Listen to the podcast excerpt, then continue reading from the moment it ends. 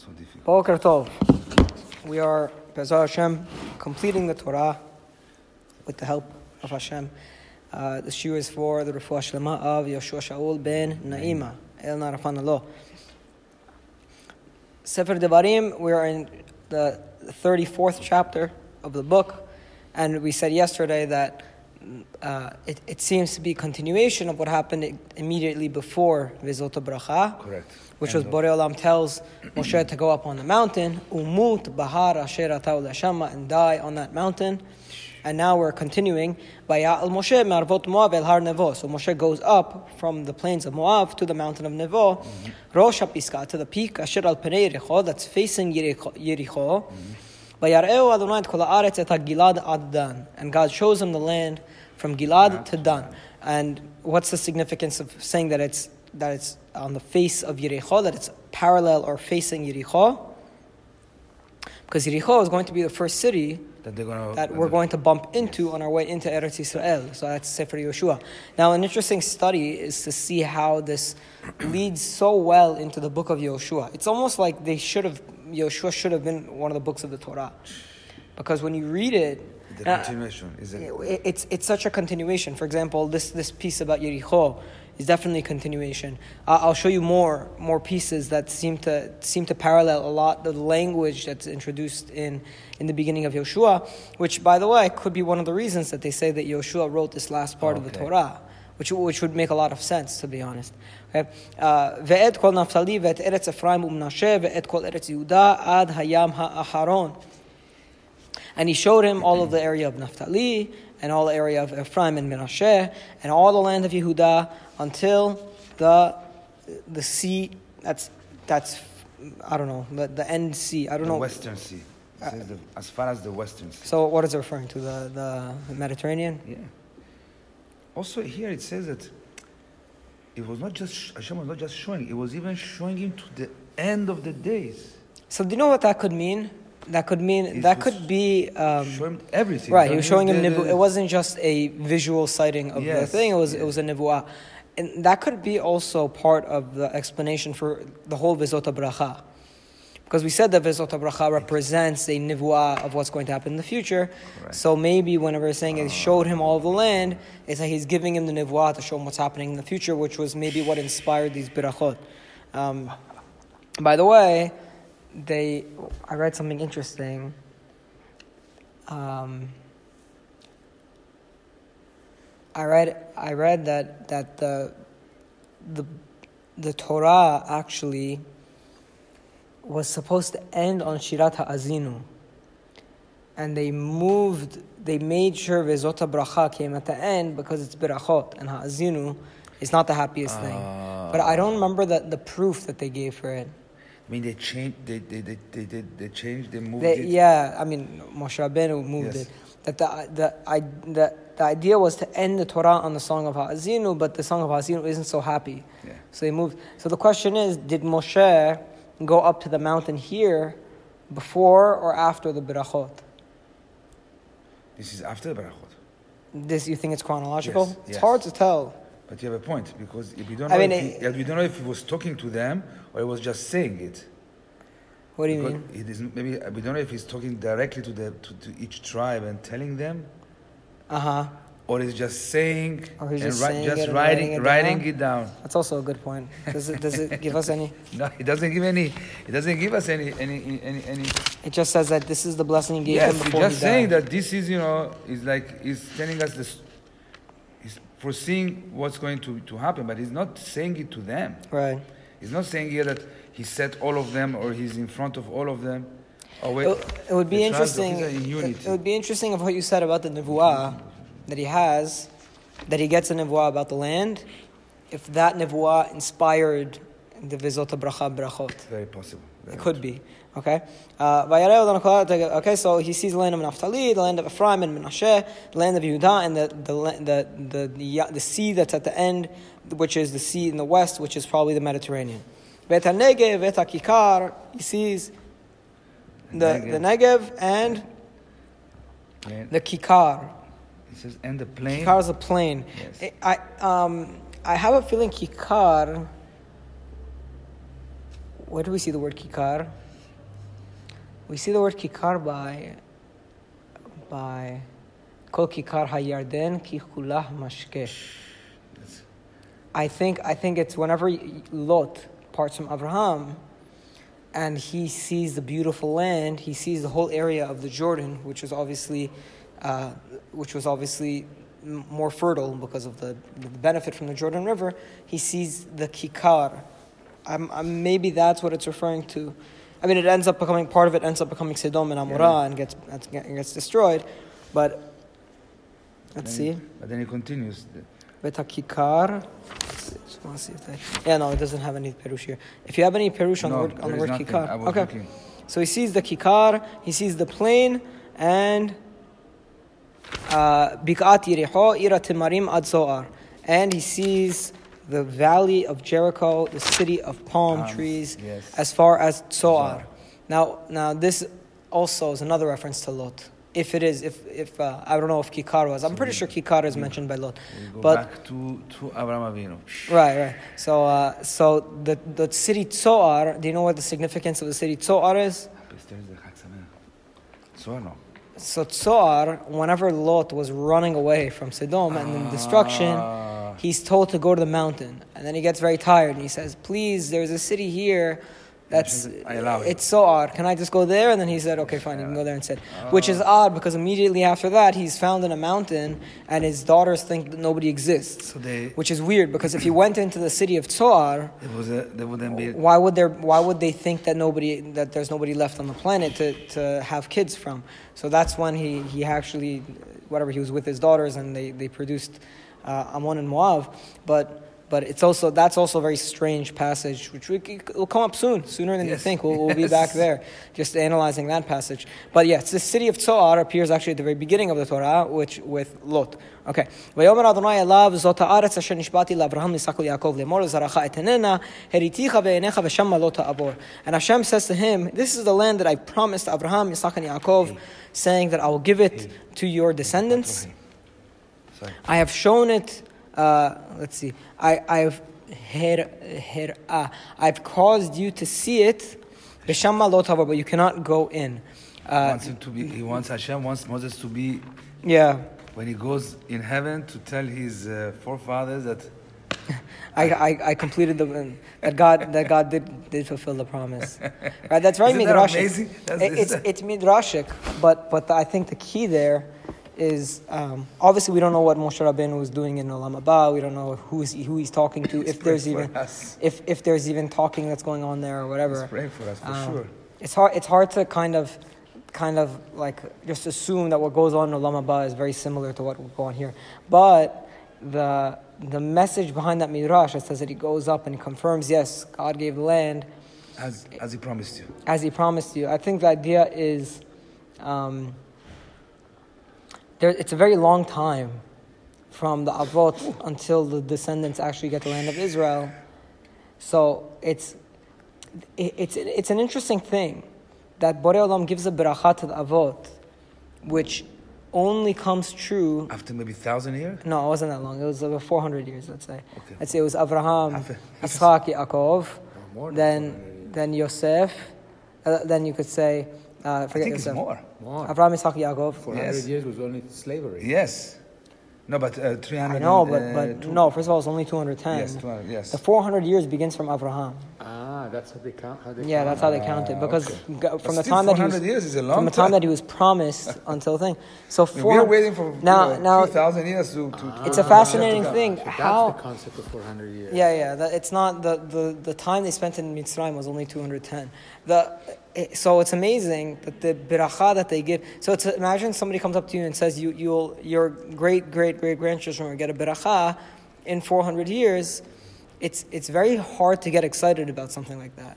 You know, I, it's I would still get excited No, if I you know would get my excited yes, but, because yeah, but Yeah. you would get excited, but you're like, okay, thank you. Like, no, this is what Is we it a- pray for. It's a yes, big- but this is we pray for. We pray for every. I pray for every day that, that my children, great grandchildren, great great grandchildren, they're gonna so here's a question. Here's a question. go with the Torah and they're gonna be. you'll be happy. That's What you Definitely. want, that's what you want to know. Right. but it's hard to concretely. It's a very, it's a very You're long. not going to touch it. Yeah, you're not gonna feel it. But, but at least you touch have a it. peace of mind that that is going to happen. It's a long arc, Yes. you know, to, to, to follow. So the idea that he goes back up to Shamaim and he says, he says to the Avot, yeah, Borei Olam has fulfilled the promise.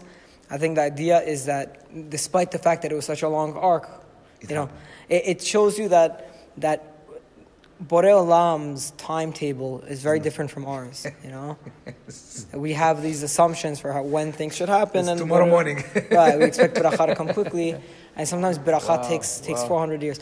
Another thing that's very interesting about Moshe Rabbeinu, here it says Vayamocham, next pasuk, Vayamocham Moshe Ebed Adonai be'eretz Moav al pi Adonai. Moshe Rabbeinu dies there. Moshe Rabbeinu, the servant of God, dies there in the land of Moav by the mouth of God. So this is a very beautiful quote. I'm going to read for you. This is just inspirational stuff, but it's a beautiful quote. Uh, try to follow. It's a bit the, the, the English is a bit intense, Yeah. but it's beautiful.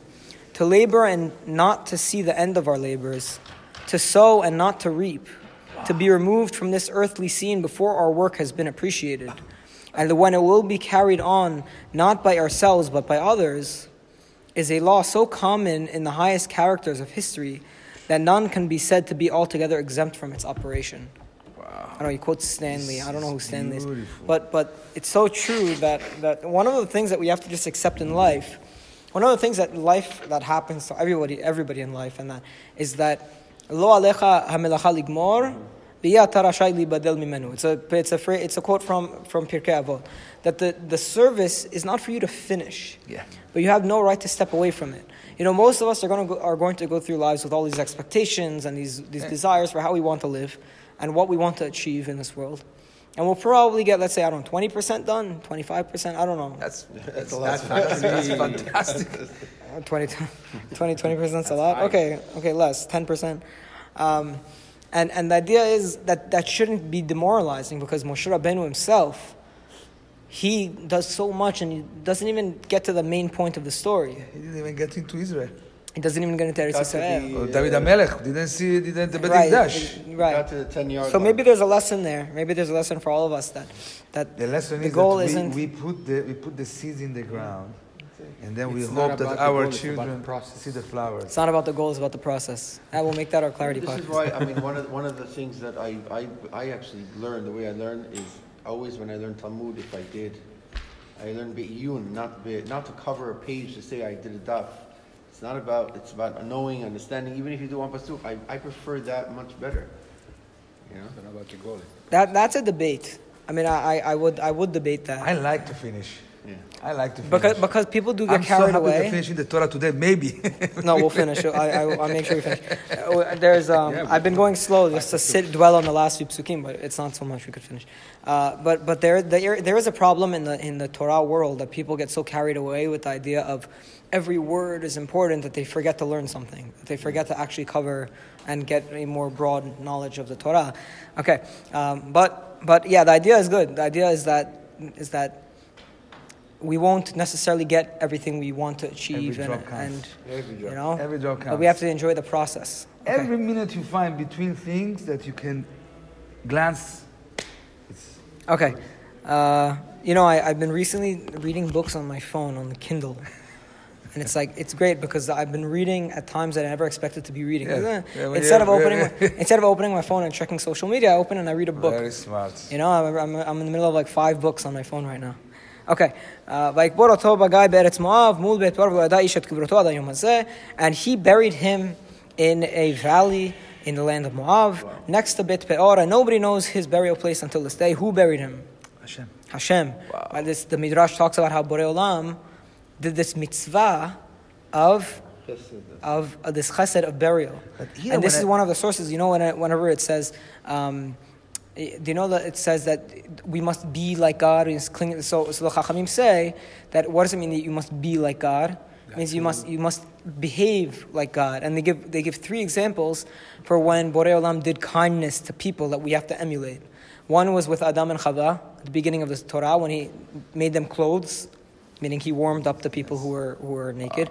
Two was with Avraham Avinu when he was sick, so he visited the sick. And three when he buried Moshe Rabbeinu, Wow. which is so basically these three are. these three are key. I, I, also, I think it's I- uh, I- Rabbi Wow. Simlai. You have to dress up the fact people, that keep he them did not warm. smite us on, on Chet HaEgel, needy, that's showing his mercy. That's also showing. Right, right, but but these three things are, are highlighted in the it? Gemara. Beautiful. I mean, look, the Gemara is very broad with the idea.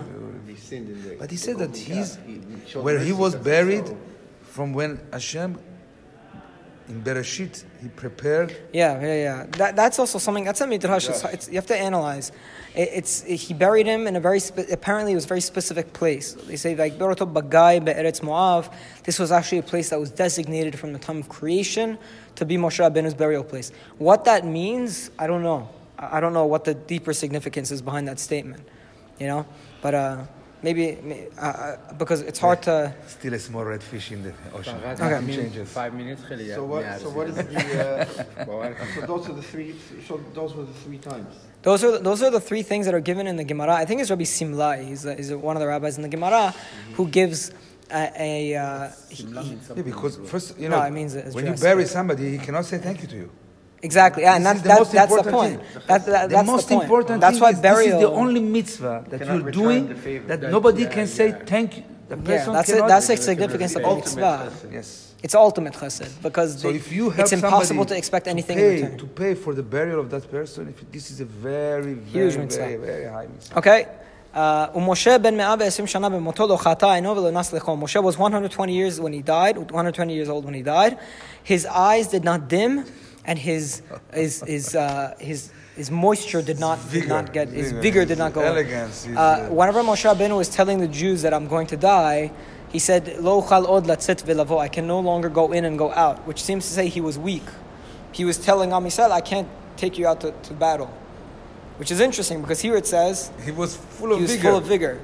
So it could be that this is talking about his, his mind and his um, his appearance was clean and his mind was there. You know, typically people when they get older they become a little bit more senile, Yes. right? But Moshe Rabbeinu was fully sharp to the end of his days. It could be meaning although his physical body, like his legs, were not there, he was still his mind and his face was. Remember, because we said his face would glow. So his face was still glowing, and he had. Nothing. right. So you could say that, or you could say that Moshe Rabbeinu was kind of was kind of just making Am Yisrael feel better when he told them that I can't take you out anymore. He just didn't want them to feel bad about themselves that our leader is dying. So he gave them an excuse. Don't worry, I'm not. I'm no good anyways. But really, he was actually in I perfect shape. heard one of the interpretation, one inter- midrash, uh, or interpretation why Moshe Rabbeinu was buried not is not buried in Israel is because if he was buried in Israel, then every Jew that passes away Yes. always want to be buried in Israel. But Uh-huh. if Moshe Rabbeinu That's was buried outside of Israel, We'd have too many kvarot. It's okay. We could also We have that problem anyways. There are too many people who want to be buried in Israel. the- the- Okay, let's let's finish. We have we have a few more psukim. Outside they cannot go to. The Jews cried for Moshe Rabbeinu in the plains of Moab for 30 days, and the days of his Avelut complete are finished uh, Moshe and Yoshua was filled with a spirit of, of wisdom. Kisamach Moshe et yadaval, because Moshe Rabbeinu had placed his hands on him and he had kind of given him a little bit of his thing. Mehod decha, right? Moshe. Israel they listened to him and they did as they uh, as commanded. As Moshe commanded. Hashem commanded Moshe. There was never again a a uh, a prophet who came up like Moshe Rabbeinu, that God knew him face to face the same the way he knew Moshe. Lechol haotot ve'amofatim, the same way with all of the miracles and the wonders Asher shelachu Adonai la'asot b'Mitzrayim that God had sent him to do in Mitzrayim. Lefaro lechol abadav v'chol to Paro and to all his servants and his his his uh, his, his land, and, and to all the great hand, and all the, the great uh, fear that he brought upon the Egyptians. Asher asa Moshe le'eneko that Moshe did to the eyes of Israel. So there was never again a prophet that matched Moshe in the ability to communicate with God or in the wonders that he did against Egypt and for Israel. So that's how the Torah ends. Um, is there anything else I would like to add? Oh, well, uh, the, again, this is this. is only in Israel. In Israel, it says that maybe there is outside of there is a doubt that maybe outside of Israel. Really? Okay. We're saying here in. Oh, because of Bilam thing? Yes, yes. Uh, that's why they're saying that? Yeah. Which I was actually they, they surprised. Say that it could have been at his level. They say that Bilam could have been in his level. Uh, again, what that means is also hard to sound, hard to understand. Clearly, he's not.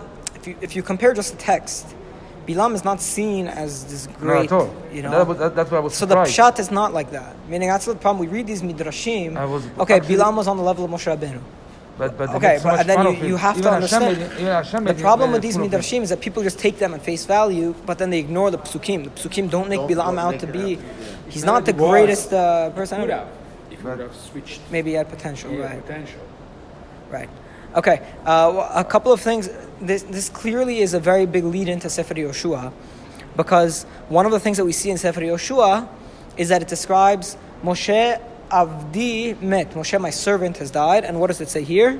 Oh, yes. Where is it? Servant means you are in a higher level.